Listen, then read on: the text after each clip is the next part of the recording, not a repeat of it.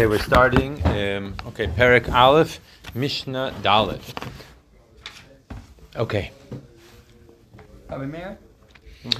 Yeah, so according to the Torah, you're really allowed to eat uh, chametz and have hana from chametz all the way until midday.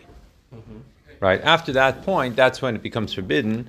Uh, but the the Rebbeim made a, an earlier um, an earlier time in order to make sure that we don't come to make a mistake and put a fence around it. Rabbi Meir Aimer Eichlin Kol Chamesh. So Rabbi Meir says you're allowed to eat all throughout the entire fifth hour, right? So if you would imagine, um, right, let's say that it was a day where it was uh, 12 o'clock would be the midday, right? So that means that they would be able to eat until the end of the fifth hour, which means like, let's say 11 o'clock in the morning, right? Vesar from Bitkilashesh. And then they would start burning it by the beginning of the sixth hour, which would mean like 11.01, 11 o'clock, whatever, something like that. Right, so even though really al pitayra you'd be allowed to have it until twelve o'clock, right?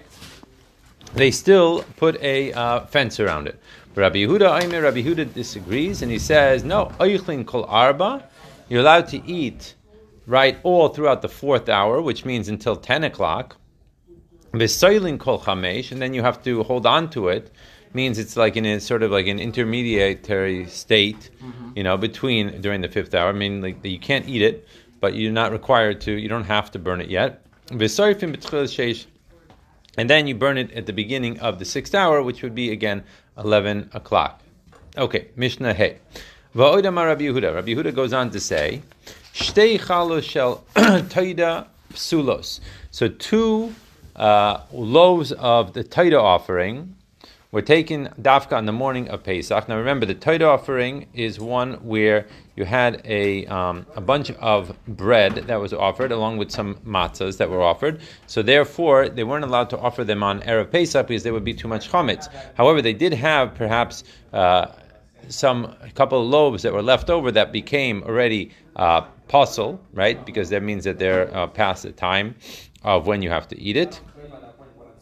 Um, right? There's actually 40 loaves. That, that's, that's what it was. 40 loaves of bread. 30 of them are matzah and 10 were chametz, right? And toida is only allowed to be eaten on the day that is brought and the following night. Anything left over would be no good. Okay, so therefore he had these two. They would place them, they would put them on the roof of the row of benches, right, which is around the uh, the Har HaBayis, right? And this was a sign that people should be able to see. Kol munachas, as long as the two loaves were there. So then, kola'am oichlim, that's when all the people were allowed to still eat chametz. It's almost like a scoreboard, right? Like a neon sign that's like up there, you know, and everyone can see what, what you know, where are we holding, right? Nitla achas toilin. So when it would get to 10 o'clock in the morning, right? Because not everyone had their, uh, you know, their digital, digital watches at those times. So they would take off one of them and people would know, no, oh, now is the time that they're not allowed to eat anymore, but they don't have to burn it. And then, right, lo oichlin below sarfim, right, dafka, and they don't eat and they don't burn it. And then it says, nitlu shtehem, however, when both of the loaves were now taken off, so now, he's chilu kol am sarfim, now is when dafka they would begin to burn, they would begin to burn the chametz. There's now a third opinion that's brought. So we have so far two opinions. Rabbi Meir, right? Just to remind ourselves, he said right, that we eat until the end of the fifth hour, 11 o'clock, and then we burn right away. Rabbi Yehuda said we eat until 10 o'clock, hold on to it for one hour, and then burn at 11 o'clock.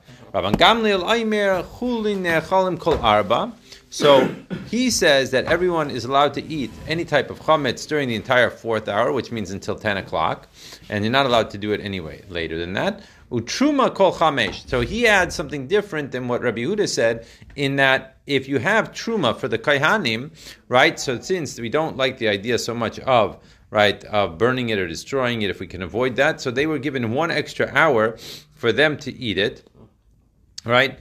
So he says. Um, right? But then v'sorfim b'tchilas sheish, and then he would burn it at the beginning of the sixth hour, which is eleven o'clock in the morning. So basically, uh, these are the three opinions. The difference between uh, Rabbi Yehuda and and uh, Rabban Gamliel is only that Rabban Gamliel is more lenient with regards to truma because we want to avoid destroying truma at all costs, right? So therefore, he gives uh, the kayanim an extra hour to uh, to eat the truma. Okay.